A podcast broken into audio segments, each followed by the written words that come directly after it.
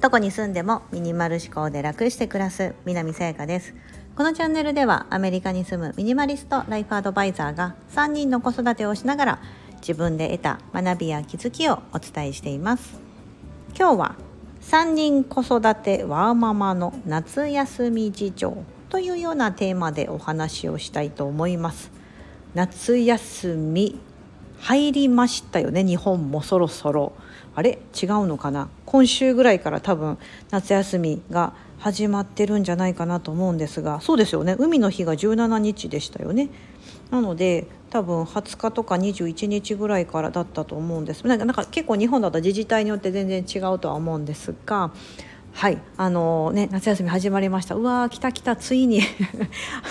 暑いし子どもたちは家にいるしという皆さんもこの夏休みどう過ごすか、ね、いろいろこうご旅行行かれたりとかするんじゃないかなと思いますがどんなご予定でしょうか。でまあ私事で今日はお話ししたいと思います。こと私はこうアメリカに住んでいますのでちょっと夏休み事情が違います。えーと、夏休み始まってもうすでに1ヶ月以上が経過しております。そうなんです。もう今からじゃないんですよ夏休みは。もう半分半分までまだ行ってないかな。要は早いんです夏休みのアメリカは。6月の半ばから夏休みが始まりまして9月のあの祝日がアメリカだとありましてねその後から新学期が始まるんですね。そこから新年度になるのであの日本の4月のような感じです9月が。うん。なのでそうなんですそうなんですよ。皆さんもう始まってます始まってますよね夏休みね。さあ働き私もワーママの一人であります。私はま会社員ではないのでその在宅ワーママって感じですけども、ね、あのお仕事されしながら子育てしてる方もたくさんいらっしゃると思いますのでちょっとした夏休み事情を皆さんとシェアできればと思います。皆さんもぜひどんな夏休みを過ごされる予定か教えていただければと思うんですが。まあ、こと我が家の場合はですね今年はちゃんと策を打っておりました。去年一昨年もかな失敗したんですよ。何に失敗したかというと夏休みが長いけどもそのサマースクールと呼ばれるものにですねちゃんとそのあらかじめ計画して予約予約というか申し込みをしてやっておかないとですねその長い長い夏休みを乗り過ごすのがものすごく乗り切るのがものすごく大変で今年はお兄ちゃんお姉ちゃん6週間分同じサマースクールしかも近所の、うん、場所にですねあの大人だったら歩いて片道10分ぐらい着くような場所のその教会がやってくれてるところがありましてそこのサマースクールに6週間がっつりと 申し込みましてしかもその申し込みがしたので1月というですねすごい人気のサマースクールで毎年。でもちろんあのお値段はねそれなりのお値段するんですけどももうこれはもう 背に腹は変えられるんじゃないですけどもそう6週間行っていただけるんだったら、まあ、4週6週8週と選べたんですが日本への一時帰国があるので6週間という期間をですね夏休み始まってその翌週ぐらいから入れるようにして今まさに通ってるところなんです。はい、通い始めたがもう1ヶ月かな1ヶ月ぐらい経ったんですけど、まあ、そういうふうにしてそのサマースクールというものをですねあらかじめ用意しておくそして我が家の場合は夏にあの1年に一度のお楽しみという形で日本に帰国することが決まってますので今年も日本に2週間ほど帰ろうと思っております。はい、でただ、えーと、8月の末ぐらいからですね、えーと、と大体9月の初めか。その2週間ぐらいはですね子どもたちにとってはちょっと空白の2週間があるんです。お兄ちゃんお姉ちゃんにとっては、はい、その期間どうしようかなってちょっと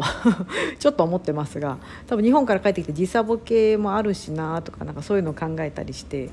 ますがちょっとそこはまだ無計画なところではありますが。はい、そういうふうにしてですね夏をですねこう3ヶ月ぐらいある中でどう区切るかみたいな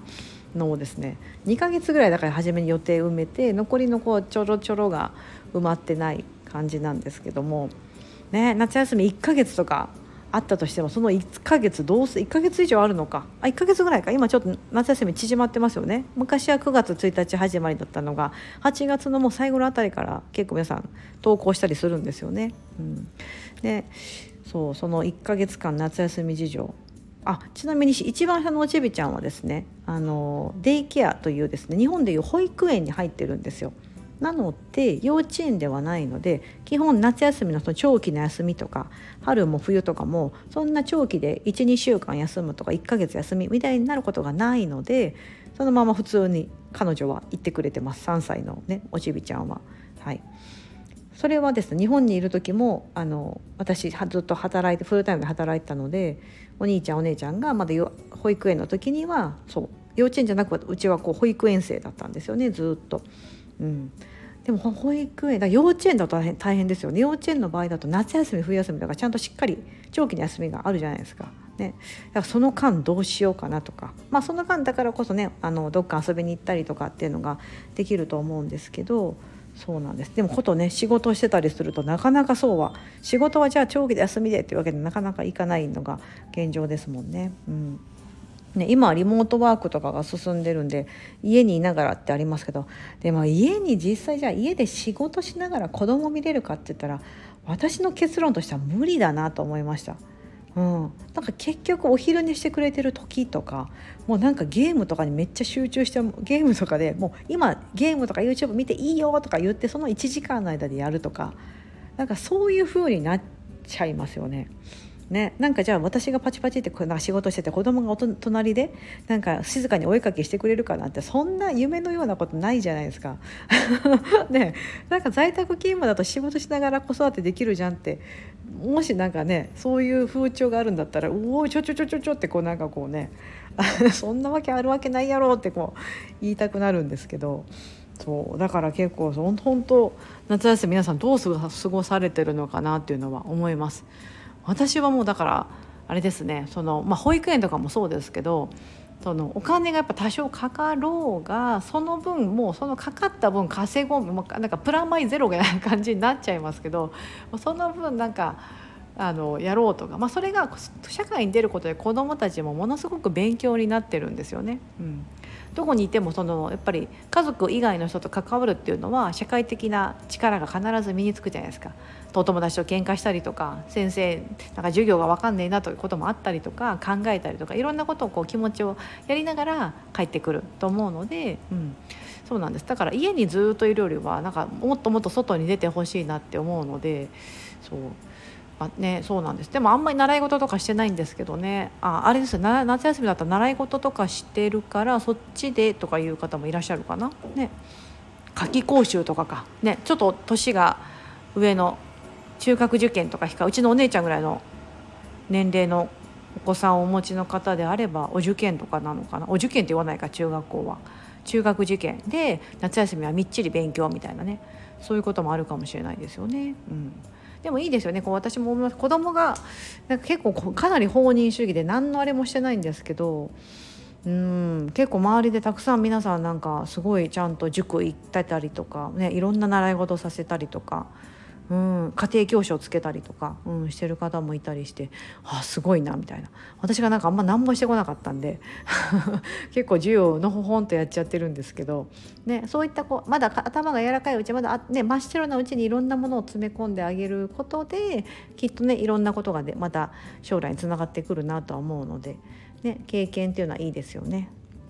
夏休みああと今7月この配信してるのが7月の21日ですよね。そう21日だから夏休み入ってますよね日本だとね。ほとんどの小学校が今日だ今日っていう日もあるのかな？今日っていうこともあるかもしれませんが。夏休み入りましたね。暑いですね。まだ梅雨明けはしてないんですよね日本は。そうそうですよね。アメリカもねなんか結構パラパラ雨降ったりします。ただあのだから全体的にというかどちらかというと乾燥してる地域なので、ね、梅雨っていうのがそこまであの大々的にないですけども、はい。まあ、夏休み暑いですしお仕事しながら子育てしながらだと非常に大変だとは思いますが今年2023年楽しく乗り切っていきましょう。はい今日は3人子育てワーママの夏休み事情として勝手ながら我が家のことをシェアしてみました。皆さんのもし夏休み計画とかがもしあれば教えていただければと思います。最後にお知らせさせてください。8月19日土曜日10時半から12時で東京池袋スムフムテラスにて無料のえー、セミナーを私の方からさせていただくことになっております。えー、RE という暮らしサイトと積水ハウスさんの共催にて池袋スムフムテラスという会場をお借りしてはい、リアルセミナーという形ですね会場にお越しいただけるのはただ30名とあの定員が決まっておりまして、えーと、まだお申し込み間に合うと思いますはい、ぜひあの東京近郊に住まれている方であればその日遊びがてらに来ていただければと思います。であの現地にお越しいただけなくてもアーカイブ視聴というのが可能となっておりますそちらも無料で受けていただくことができますので、えー、リンクを概要欄に貼ってますのでそちらからお申し込みいただければと思います。プロホームさんというですね多分仲介で入っていただいているところの公式 LINE にと入ってそこからお申し込みというような感じになります。今何でも LINE ですよね。